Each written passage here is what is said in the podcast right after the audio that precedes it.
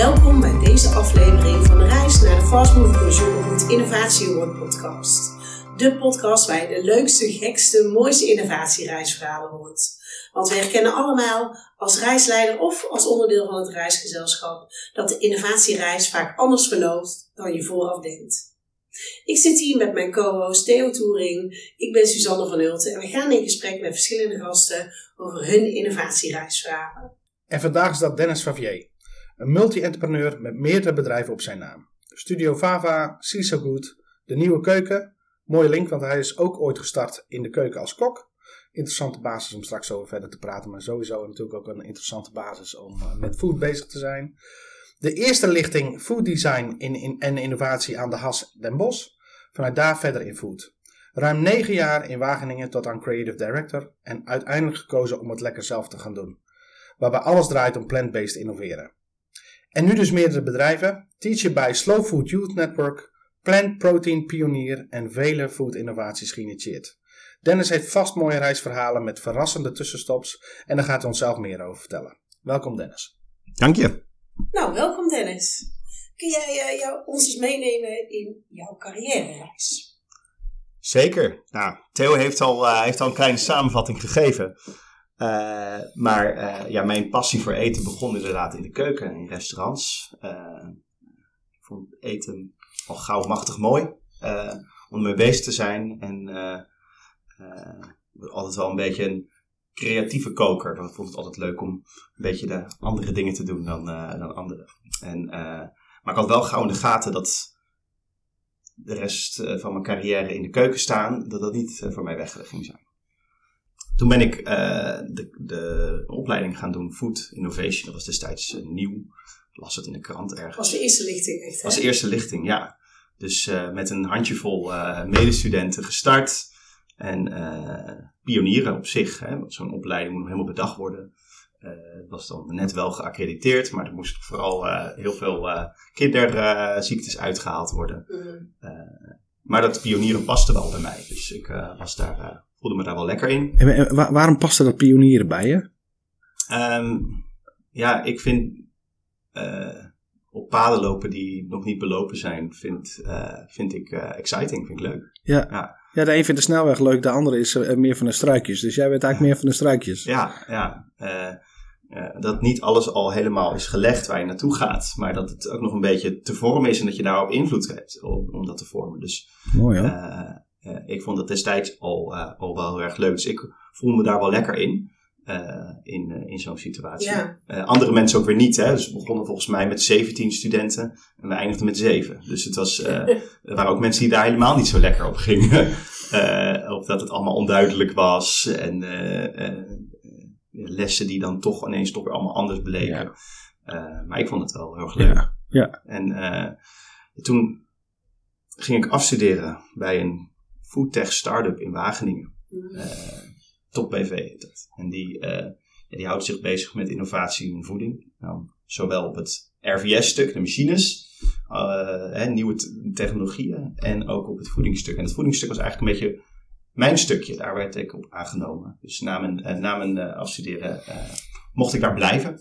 En met name receptuurontwikkeling, moet ik dat een beetje... Ja, ja eigen, en dat inderdaad. En ook machines zijn alleen maar een stuk metaal als je het niet over voeding hebt. Dus uh, je moet, het is gemaakt om er iets mee te maken, voeding mee te maken. En ik uh, heb dus heel veel werk gedaan om te kijken naar wat kan je nou met zo'n nieuwe technologie op voedingsgebied. Dus uh, wat voor een soort producten kun je ermee maken en wat voor soort kansen komen daar dan uit voor de producten die je gaat, uh, gaat maken. En juist in die combi van techniek, voeding en innovatie eigenlijk, ja. Ja. ja, en dat had ik niet verwacht dat ik in die hoek terecht zou komen, want ik had nooit een ontzettende affiniteit met technologie. Ik was meer creatieve concepten. Uh, maar toen kwam ik in Wageningen terecht en dan rol je daarin. En, en ik vond het eigenlijk toch wel heel machtig mooi. Dus uh, ja, inderdaad, in totaal negen jaar daar blijven plakken. Ja. dus eerst als productontwikkelaar, maar het bedrijf ging groeien. toen ik er kwam waren we met z'n vijven. Uh, en in de jaren daarna groeide wel heel snel uit tot een man op 30, 35. Zo. Uh, en uh, ja, dat was gewoon een. Ja, dan, als zo'n bedrijf groeit in zo'n fase, ook weer pionieren en ja, nieuw, dan groei je daar zelf ook heel mooi mee. Hè? Dus ja, ik kon. begon als productontwikkelaar, maar ging steeds meer in business development doen. Dus dat is eigenlijk het vertalen van de behoeften van de klant naar een project. Ja. Hè, dus uh, nou, de behoeften van de klant, dat leerde ik al heel snel, is niet hetzelfde als de vraag van de klant. Uh, uh, dus daar leerde ik eigenlijk ook ja, het stukje ja, het, het, verkopen van diensten. Dat klinkt heel plat, want het gaat eigenlijk gewoon inderdaad om het vervullen van de behoeften van, van, van de klant die langskomt. Ja. Hoe kan je ze zo goed mogelijk helpen?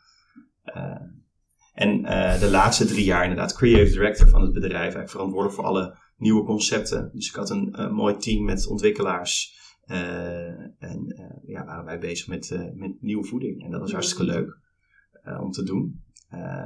en, maar toch was ik na negen jaar er ook wel een beetje klaar. Ik wilde iets anders, ja. Ja, ik was, ik was dan geen eigenaar, wel eigenwijs. Dus ja, ik had steeds vaker dat ik een ander pad op wilde dan, dan de directie. en daar voelde ik eigenlijk gewoon te weinig ruimte voor. Dus toen besloot ik het zelf te gaan doen. Op jouw eigen wijze. Op mijn eigen wijze, ja. En dat begon met, uh, ja, naar de KVK inschrijven. Ja. En, uh, uh, en dan. Hè? dus toen met de eerste klantjes en vooral veel interim, freelance werk. Gewoon als eenpitte ZZP'er. en vooral gewoon dat netwerk gaan bouwen. Want ik had wel een netwerk vanuit mijn tijd in Wageningen. Maar nou, dat was in Wageningen, dat was dat bedrijf. En je kan niet zomaar even zeggen van, oh, ik neem even al mijn klanten mee. Hè? Ja. Dus, dus, je moet toch gewoon opnieuw beginnen. Uh, en, en jouw opdrachten waren vooral ook productontwikkeling? Ja. Ja, productontwikkeling, maar ook wel wat meer applicatieonderzoek, om zo te zeggen. Dus ingrediëntenleveranciers die een nieuw soort ingrediënt hebben, maar dan zelf eigenlijk onvoldoende begrijpen wat, dat, wat ze daarmee kunnen ja. op de markt. Uh, uh, dus daar heb ik ook veel mee gedaan.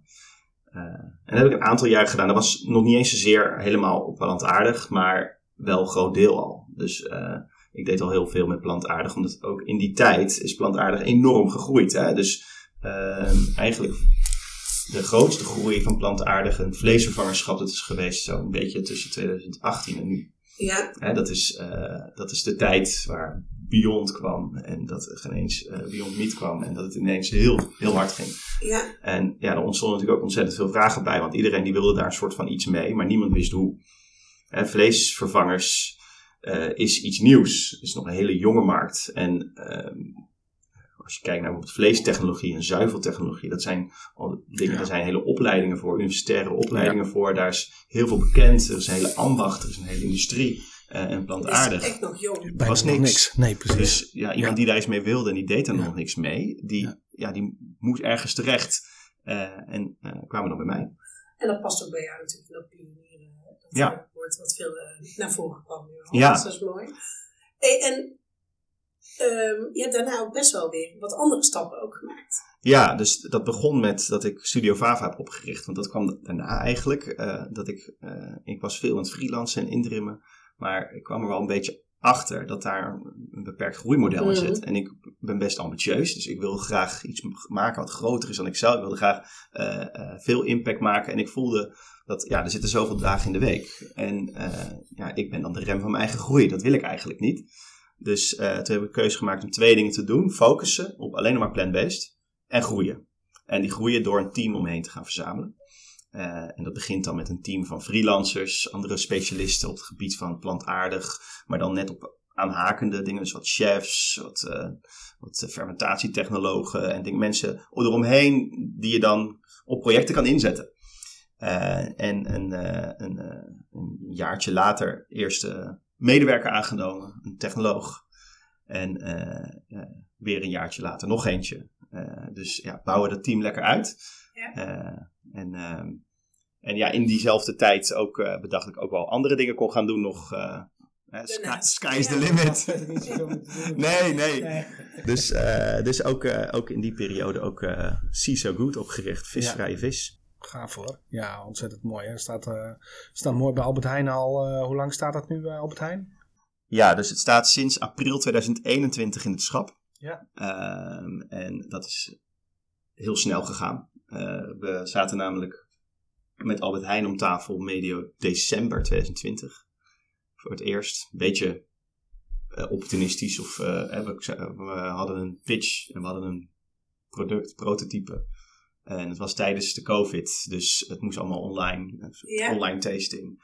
En uh, ja, we hadden, Albert Heijn was dermate enthousiast over het product en over wat wij kwamen vertellen. Over eh, ja, hoe zijn schap eruit ziet, hoe zijn schap er in de toekomst uit gaat zien. En hoe hij nu moet investeren Ja. eigenlijk in een nieuw, nieuw segment, in een categorie. Ja, precies. Want dan, misschien is dat nog wel even belangrijk. Hè? Want eh, waarom hebben wij behoefte aan visvrije vis? Ja, Dat Ja. Misschien is dat voor de luisteraars nog wel even goed om even te, te, te duiden. Ja, ja dus de, de, de, de behoefte vanuit eh, purpose gezien is eh, dat er, eh, het niet goed gaat met de oceanen.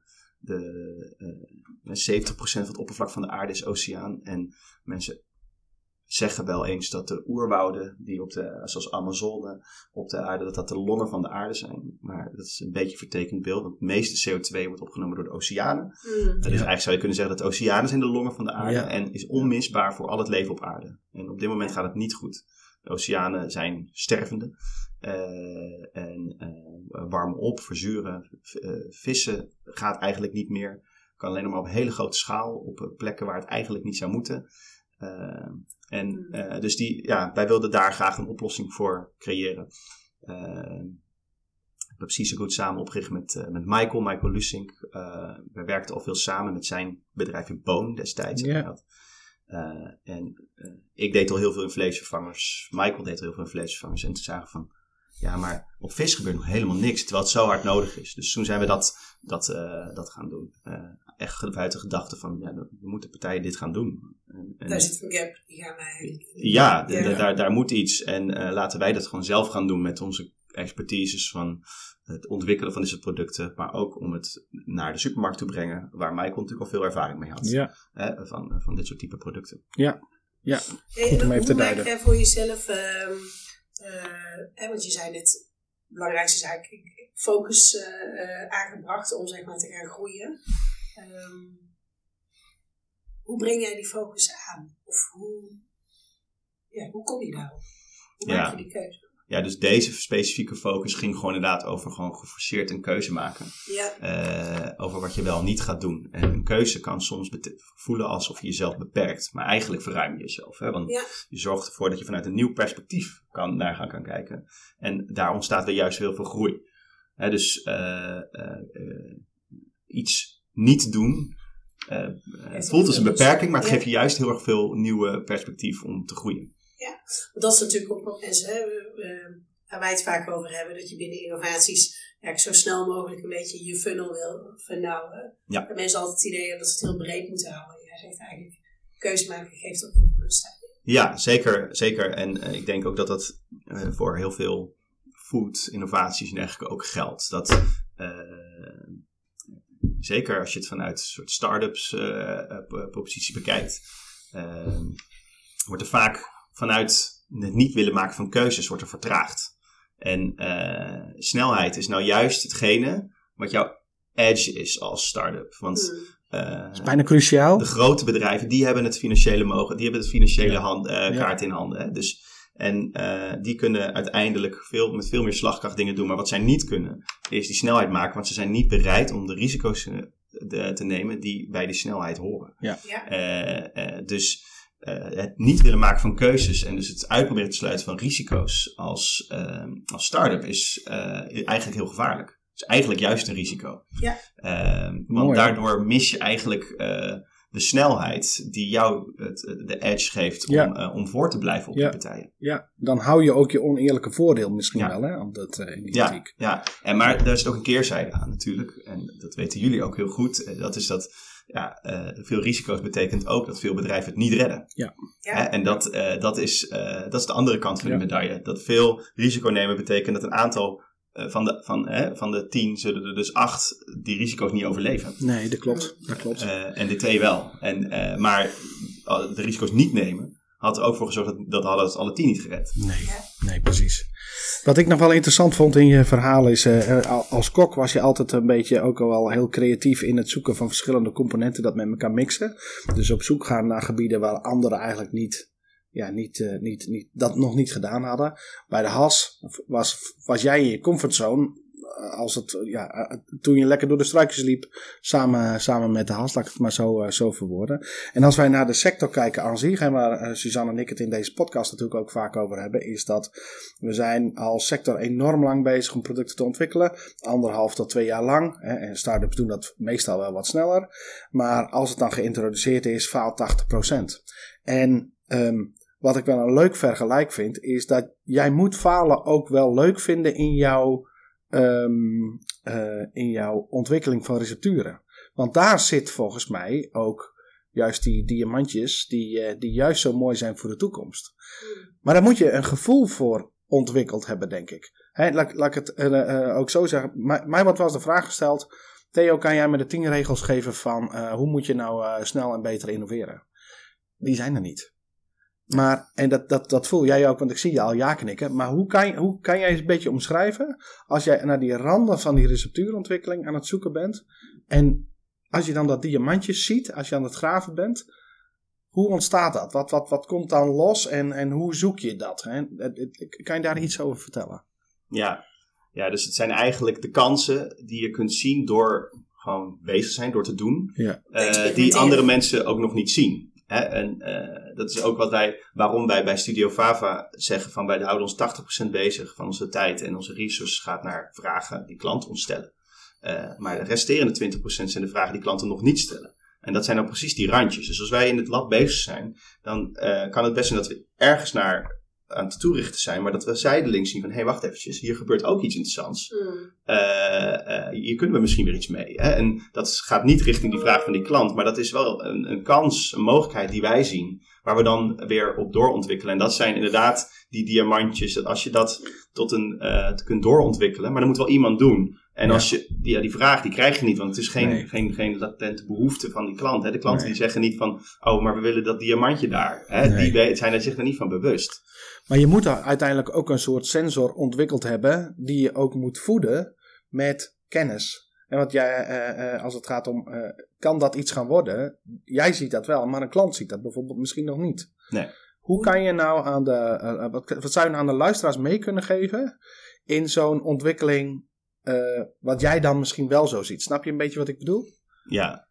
Nou, ik denk dat uh, het gaat om het perspectief dat je jezelf geeft. Dus een klant die misschien plantaardige kaas maakt, die bekijkt alles vanuit het perspectief plantaardige kaas. En als hij een eigen fabriek heeft, dan bekijkt hij het vanuit het perspectief van zijn eigen fabriek. Mm wij zitten in een gelukkige positie dat wij uh, dat perspectief op een heel ander uh, plek zitten. Wij zien, wij werken voor zowel partijen die met kaas zijn, als met vis, als met plantaardige vlees en groenten. En vanuit die kant zie je kansen in het ene wat bruikbaar is voor het ander. En dat kan iemand vanuit, een klant kan vaak dat perspectief niet creëren, omdat zij niet zitten in de plantaardige vlees of plantaardige kaas. En juist die, die crossovers geven dus de kans Kruisbestuiving eigenlijk. Ja, en uh, dus ik denk als, als tip voor de luisteraar zou ik zeggen, uh, ga je uh, veel meer verdiepen vanuit andere perspectieven. Ga je verdiepen in wat er in die andere kanten gebeurt. Want dat gaat je, dan ga je kansen zien. Hè, de, eigenlijk ja, dat die kruisbestuiving voelen, zien. Ga praten met mensen uit andere uh, aanhakende branches en leren over wat daar gebeurt. En probeer die lessen mee te nemen in, in je eigen stuk. Grappig dat je dat zegt, Dennis. Hè? Want eigenlijk als je daar even, uh, als ik dat dan hoor, fabrikanten moeten veranderen. Binnen nu en tien jaar uh, hebben die hoogstwaarschijnlijk 60% uh, van hun assortiment is anders dan dat ze vandaag de dag hebben.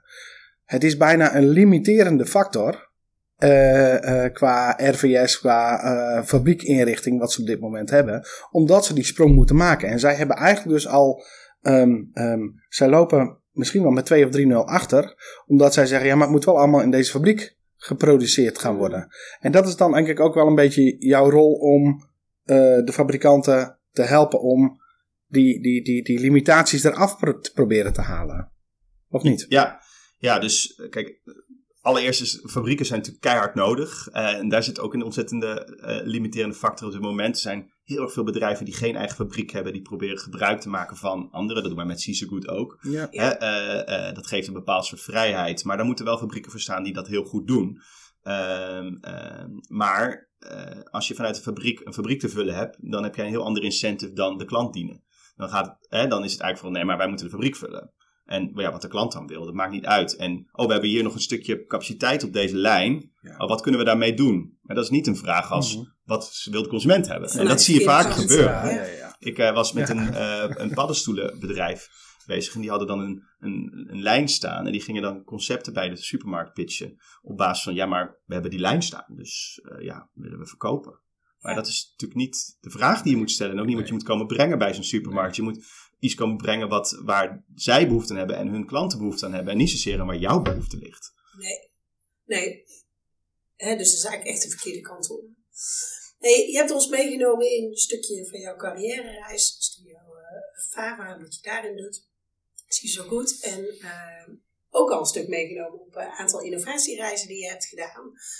Um, zou je ons eens iets kunnen vertellen over wat bijvoorbeeld een favoriet moment is in jouw um, innovatiereis, die eigenlijk vaak uit verschillende stappen bestaat? Of heb je een, uh, we horen vaak de mooie verhalen, maar heb je eigenlijk een vak op die je uh, de luisteraars zou willen meegeven? Ja, en ik denk dat die twee heel dicht bij elkaar zitten. Hmm. ik, uh, ik denk, ja, een van wel de mooiere momenten van de afgelopen jaren vond ik wel dat wij uh, iets ogenschijnlijk onmogelijks voor elkaar kregen door CISO Good als start-up uh, in één keer in, in uh, meer, bijna 900 winkels uh, te, te kunnen Van krijgen. Naar 100 procent, ja. Ja, ja dus dat was ontzettend mooie, mooie stap. Heel, heel gaaf om, om dat mee te maken als productontwikkelaar. ineens in een start-up en zo'n product succesvol weten te lanceren. en ik denk dat de vak volgde redelijk snel. En uh, dat was dat Albert Heijn wilde heel graag ons product hebben. En maar ze, ze wilde het zo graag dat ze zeiden, oké, okay, 900 winkels over vier maanden. Maar we moesten nog best wel veel doen. Uh, en uh, dus toen moesten Zweten. ja, dus wij moesten heel erg de keuze maken, oké, okay, gaan we dit doen of niet? Of gaan we zeggen van, ja, is leuk, maar we doen het over uh, vier maanden later. En uh, wat is het afbreukrisico als we het wel doen en wat is het afbreukrisico als we het niet doen? En toen hebben we er toch voor gekozen om het te gaan doen. We gaan het redden. En we hebben het inderdaad gered. Uh, vier maanden later lag het in de winkels, 900 winkels. En dat was een we wereldprestatie.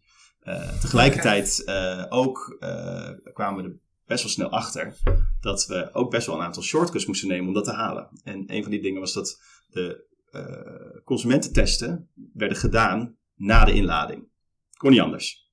Uh, en toen kwamen we er al best wel gauw achter dat we qua smaak nog werk te doen hadden.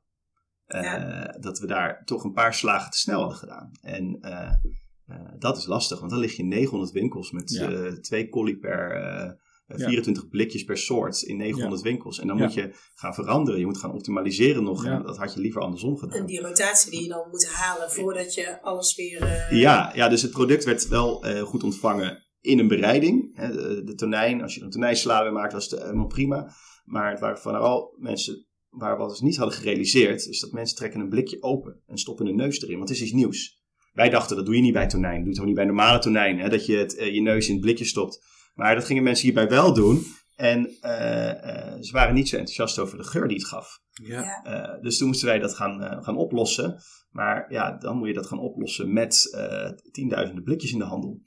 Uh, en dat, uh, dat is wel een hele opgave. Uh, hoe, als, als je dat opnieuw zou willen doen, wat, hoe, hoe zou je dat dan aanpakken?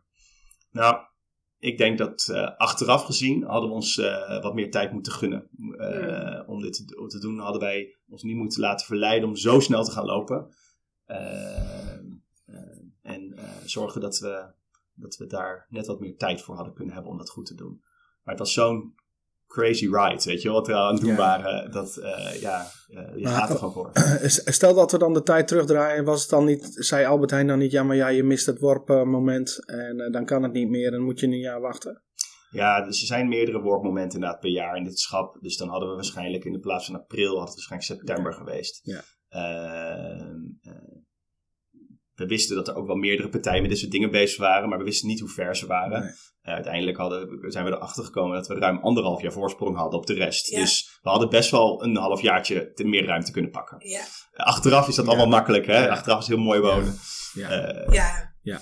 En, en dit past natuurlijk ook bij wat je toen straks zei, hè? even in eh, keuzes maken, eh, dat dat moet. Hè? Dus dat, eh, anders ga je sowieso niet winnen. En dat die snelheid heel erg van belang is. Ja, soms kun je dus ook te snel. Hè? Dat is dan, Ja. eh, klopt. Ja, en ik, ik denk dat de luisteraars ook echt wel herkennen van wat is nou het moment dat je gaat. En is 100% altijd dan het moment om te zeggen ja, we gaan. Hè? Dus dat je, als je smaakonderzoek en je hebt bepaalde veronderstellingen in een innovatieproces waarvan je zegt van nou dat is acceptabel.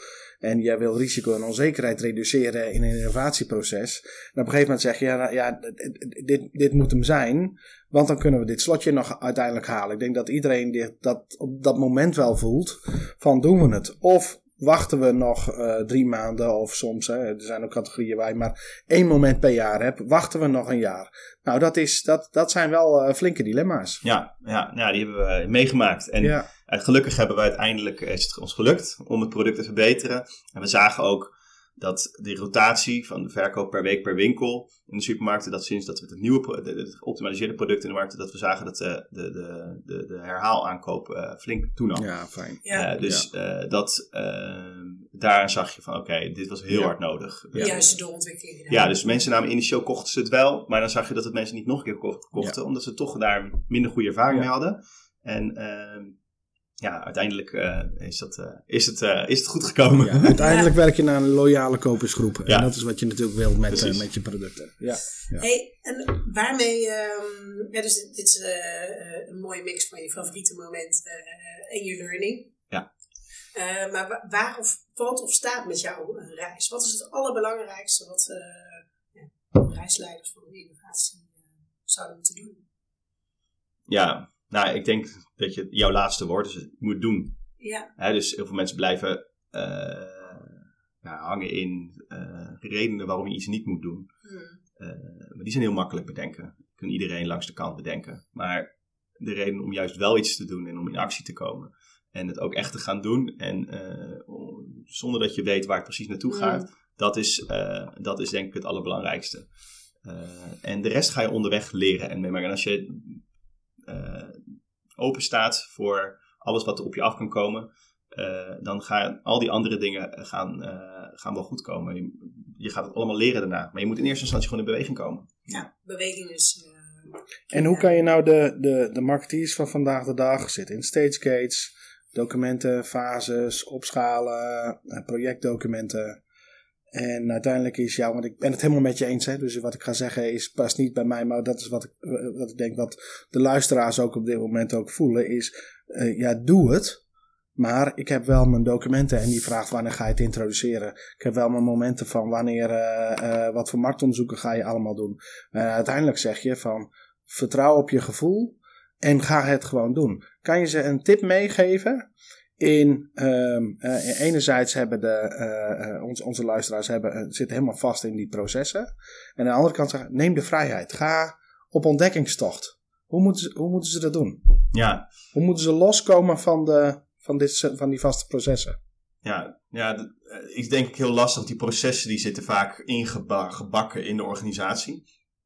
Ehm, klassiek vanuit eh, groot FCG is natuurlijk dat je eh, een hele brede innovatiefunnel hebt waar heel veel ingaat. En dat je allemaal stage cases hebt om eigenlijk alle risico's zoveel mogelijk uit te slopen. hmm. Zodat wat er onderaan uitkomt eh, zo risicoarm is dat je daar al je geld op kan inzetten. Ja. Hè, dat is eigenlijk het klassieke model. Alleen als je dat als kleiner bedrijf gaat doen, dan eh, eh, ga je net zo traag zijn als de grote bedrijven. Alleen dan, die hebben meer vermogen. Dus die gaan uiteindelijk gaan het dan redden. Dus je, je kan niet datzelfde model doorlopen. Dus je zult gewoon eh, daar shortcuts moeten gaan zien te vinden. Eh, en eh, ja, het, grootste goed dat je daar hebt, is vertrouwen op je intuïtie. En dus dat is inderdaad het onderbuikgevoel wat, je, wat je hebt. En natuurlijk ga je daar ook fouten maken. Maar leer, je, van fouten die je maakt op basis van intuïtie leer je het allermeest. Want dan leer je niet over de fouten in de procedure, maar over de fouten van je eigen gedachten. En Ja. uh, uh, daar groei je als mens ook veel sneller van.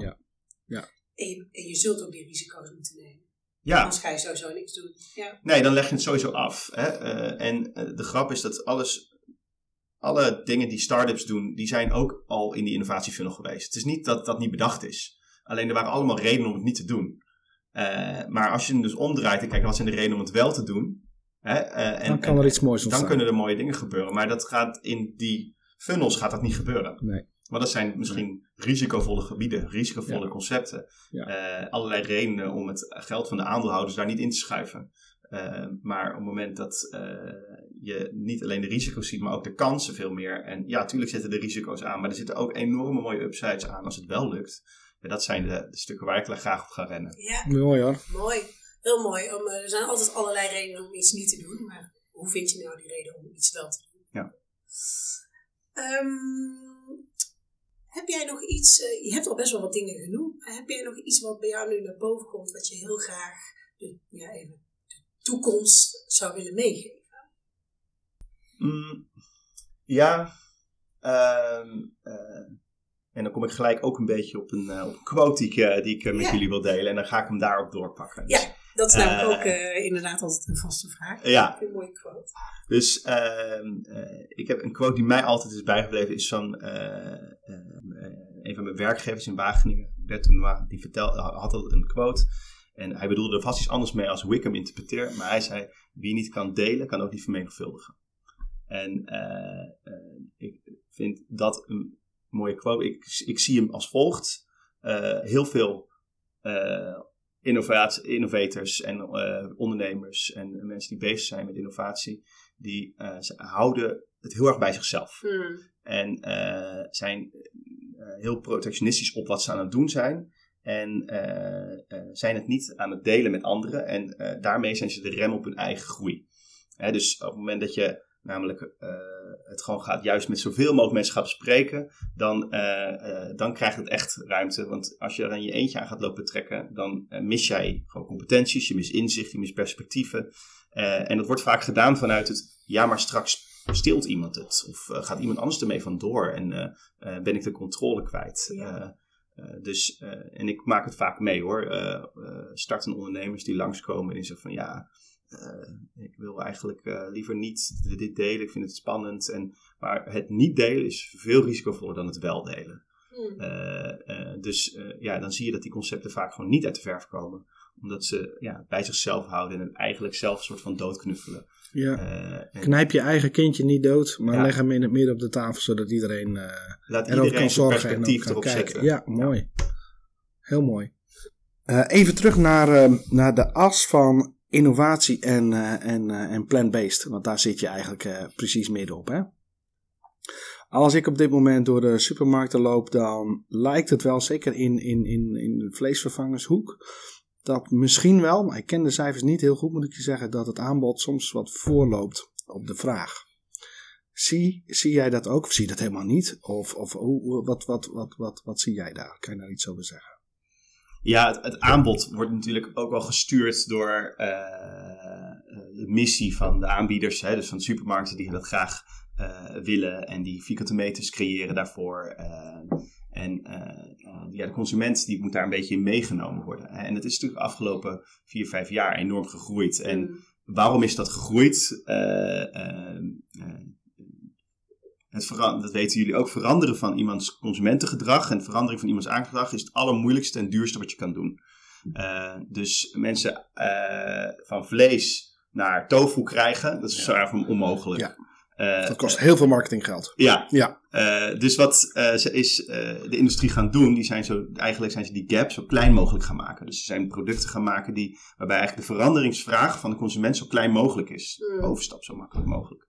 Eh, en dat heeft eigenlijk die groei naar de nu bijna 5% van het vlees dat verkocht wordt in de supermarkt, is nu is vegetarisch, eh, eh, mogelijk gemaakt. Maar je ziet nu ook een soort van vacuüm erachter ontstaan. Van mensen die eigenlijk zeggen van, hé, hey, maar je, je- voor mij hoeft het helemaal niet zo, dat vleesvervangers. Ik, maar ik wil wel graag vegetarisch eten. Voor mij hoeft het zo niet op vlees te lijken. Dus er zijn mensen die zijn wat verder. En daar, dat is een interessant ontwikkelgebied nu. Waar ik denk, daar gaan een heleboel mooie dingen gebeuren de komende tijd. Zijn ook dingen waar wij in de studio ook veel mee bezig zijn. Eh, maar er is nog steeds een hele grote behoefte ook aan, aan, aan, aan, aan ja, mensen over dat eerste drempeltje nog krijgen. Want de meeste mensen zijn dat niet. En dat is soms, vergeet je dat vanuit je plant-based bubbel. Hè, dat de meeste mensen die moeten die eerste stap nog maken. En, en hoe krijg je die nou mee? Dat is denk ik een, eh, die krijg je niet mee door te vertellen dat eh, slachterijen slecht zijn. En die, krijg je eh, eh, eh, eh, niet mee door eh, eh, ze allerlei manieren van tofu bereiden gaat eh, uitleggen. Ja. Die, die moet je echt meekrijgen gewoon op het product en die verandering zo klein mogelijk maken. Ja. En toch zijn er nog steeds bedrijven die nog niet die stappen ook hebben gezet. Hè? Aan de ene kant zei ik van er, zijn, er is veel aanbod op dit moment. Maar er zijn nog steeds bedrijven die bij jou komen en zeggen: Ik wil die plan B stap gaan zetten. Moeten zij zich dan richten op die één op één kopieën? Of moeten zij zich al richten op de nieuwe generatie, zoals jij dat De noemt? next step eigenlijk. Ja, ja nou de komende misschien wel 10, 20 jaar gaat de markt voor die kopieën nog eh, ruim groter zijn dan eh, die nieuwe markt. Het is echt nog niche klein. Het is een nieuwe ontwikkeling. Dus eh, ik denk, het hangt heel erg vanaf hoe, hoe ver durf je te kijken. Ehm, eh, die, die nieuwe markt die ontstaat, die gaat wel groeien. Maar een groot deel van de mensen die gaan daar echt nog niet op aan. Die moeten, die moeten gewoon... eh, en het verschilt ook.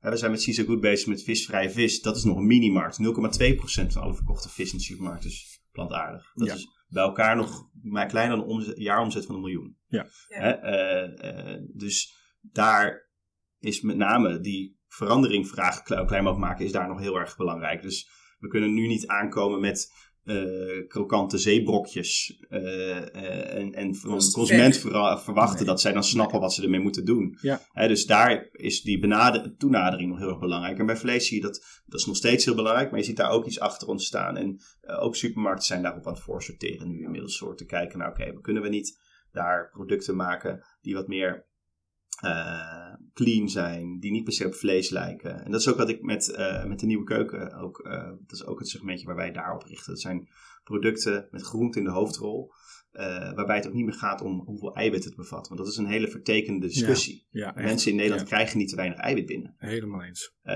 mensen krijgen zelfs te veel eiwit binnen. Dus als jij één of twee dagen in de week geen vlees eet, waarom gaan we dat dan vervangen met eiwitten? Dat is make no sense. Nee. Dus daar, dan wil je dat vervangen met misschien producten als groente. Want van groente krijgt iedereen te weinig binnen. Dus twee scheppen extra groente is beter. Ja. Eh, Dus je zet jezelf niet af tegen vlees, maar je zegt ja tegen groente. Dat is eigenlijk Precies. de transitie daar. Ja. Ja, mooi. Hey, is er nog iets wat wij van jou zouden moeten weten? Hey, jouw reis, je zegt, je zegt zelf, je hebt ergens gezegd, ik wil eigenlijk iets meegeven wat eigenlijk groter is dan mezelf eigenlijk. En dat heb je ergens in de zin gezet. Dat, dat vond, Ja. ik, vond ik mooi. Wat, ehm, we, ehm, ehm, hoe moeten we met jou meegaan? ja. Ja, dus met groter dan mezelf bedoel ik eigenlijk hè, dat ik wil, ik, ik ben een bouwer. Ik wil bouwen, iets, iets creëren. Eh, en eh, dat is nooit af. Dus je blijft een soort van eh is toren van. Babylon Ja. bouwen, zo van Ja. Babel bouwen. Hè? En eh, eh, eh, dat ga- gaat nooit afkomen. En misschien dat andere mensen zeggen van ik bouw mijn eigen huis en vind ik het goed. Hè? Eh, eh, voor mij is dat, mijn drijf is om gewoon dat altijd eh, te doen. En dat is ook wel iets waar ik ook wel weer mee struggle. Want ik vind eigenlijk, als je kijkt naar waar we in, en dat is in de FMCG heel erg eh, eh, actueel, is dat we zijn alles in FMCG, zoals het in de woorden fast moving consumer goods, het gaat allemaal om veel consumeren, meer, meer, meer, meer, meer. En eh, groei, dat gaat ook om groei. Het gaat allemaal om groei, groei, groei. En ik, ik, ik ga heel lekker op groei, maar tegelijk besef ik me ook wel dat ja, oneindig groei is geen houdbaar model. En moeten we niet gaan kijken naar minder groei en juist naar krimp? En kunnen we ook weer kansen zien in krimp? Dat vind ik ook weer, ook weer een interessante Kansen vraag. zien in krimp. Ja. Eh, en eh, hoe gaan we dat eh, doen? Dus aan de ene kant. Hoe gaan we meer bouwen. doen met minder? Ja, ja, aan de ene kant wil ik bouwen en groter en groeien. En tegelijkertijd denk ik ook, ja, maar dat is ook wel een soort van het model waar ik misschien niet helemaal in geloof. En dat we misschien veel meer moeten kijken naar hoe kunnen we nou juist inderdaad dat krimpen doen. maar daar wel innovatie voor inzetten. Ik vind dat zelf wel mooi in ehm, wat jij zelf ook eigenlijk zei. Dingen in beweging zetten. Eh, en in beweging blijven is misschien daarin nog groter dan per se dat het groei moet ja, groei in de traditionele zin. eh.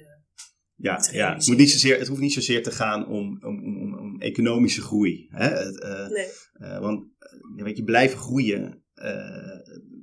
Te- te- aan de andere kant van groei staat ook altijd. eh, eh, er zijn er, voor verliezers zijn er ook. Of winnaars zijn er ook altijd verliezers.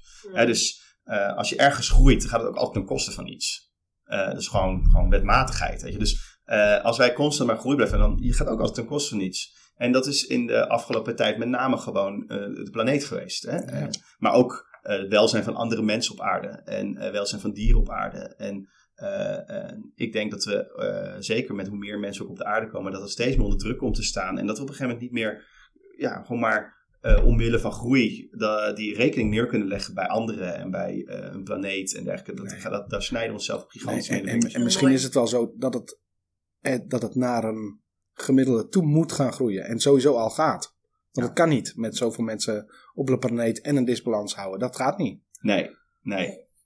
Klopt, maar er zijn wel heel veel uh, belanghebbenden die, uh, die heel veel baat hebben bij de status quo. Hè? Ja, en, zeker.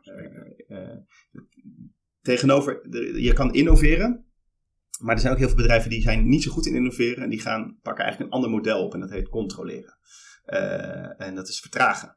Uh, dus als jij heel groot bent, en, uh, dan ben je niet zo wendbaar en snel. Dus je gaat, uh, je gaat op een gegeven moment, ehm, zie je dat ja, die kleine start-ups, die gaan snel en die bewegen. En ja, om niet te missen, om voordat jij helemaal bijgestuurd bent en ook mee kan, moet je, gaan ze dus vertragen. Gaan ze de anderen vertragen, gaan ze frustreren, gaan ze lobbyen.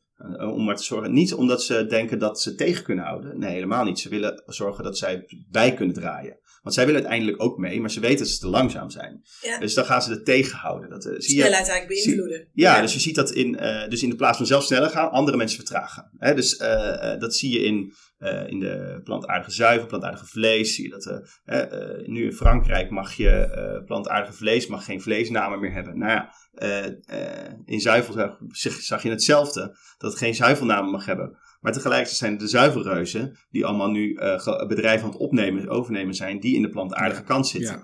Dat, Ja. dat, Ja. eh, dus uiteindelijk gaan ze die lobby opgeven. Ja, dat zie je goed. Ja. Maar, dat, maar nu hebben ze er nog baat bij, want ja, ze willen zorgen dat zij in controle blijven. En eh, eh, ja, zij kunnen niet zo snel. Dus dan maar vertragen. Ja. En dat vind ik heel zonde en jammer dat het zo werkt. Ja. Eh, want het gaat tegen alle vezels in mij in.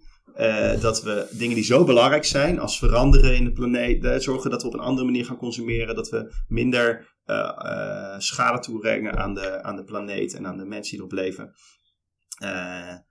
Maar dat het economische belang daar altijd voor gaat. En als je dat terug zou brengen naar, naar de luisteraars, wat zou je de luisteraars dan mee willen geven in die, in die, in die discussie?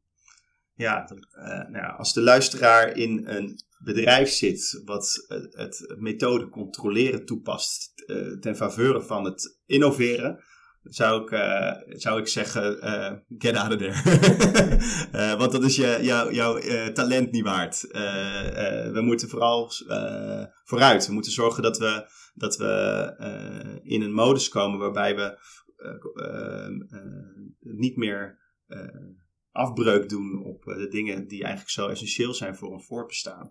En eh, eh, dat zijn we in, nu in heel veel bestaande situaties wel aan het doen. En ja, je kunt hartstikke leuk salaris hebben en een fijne baan. En het kan ook hartstikke uitdagend zijn en leuk. Maar het is toch eigenlijk verschrikkelijk zonde als je je talenten inzet om eigenlijk het afremmen van vooruitgang. Nou, gaan we ook eigenlijk een beetje richting het einde, Dennis. En we hadden je ook gevraagd om nog iets mee te nemen. Ik ben benieuwd. Ja, nou wat ik mee heb genomen is het allereerste blikje Caesar Good tonijn die we bij de Albert Heijn destijds op die manier hebben geïntroduceerd. En ik heb eerder verteld hè, wat, eh, hoe dat eh, traject is gegaan. En, eh, dus het staat voor mij ook wel voor als, ja, als, als learning dat, eh, ja, dat vallen en opstaan erbij hoort bij innoveren. En dat ook al was het product nog niet perfect toen we het in de markt zetten, dat is onderdeel van het avontuur. En eh, eh, ja, als je achteraf over nadenkt, eh, van eh, zo, had ik het anders of had ik het nu anders gedaan, eh, dan is dat niet zo. Ik had waarschijnlijk precies hetzelfde gedaan. Ja. Ehm, Het was misschien wel een fuck-up, maar aan de andere kant, eh, je hebt er helemaal geen spijt van. Nee, dit is, Nee. dit is gewoon hoe het moet gaan. En natuurlijk zijn er meerdere manieren om te doen, maar dit was onze manier. En het, eh, en het heeft ons gebracht waar we nu staan. Ja. En eh, het is, eh, eh, we waren wel eh, de eerste die ermee in het schap kwamen.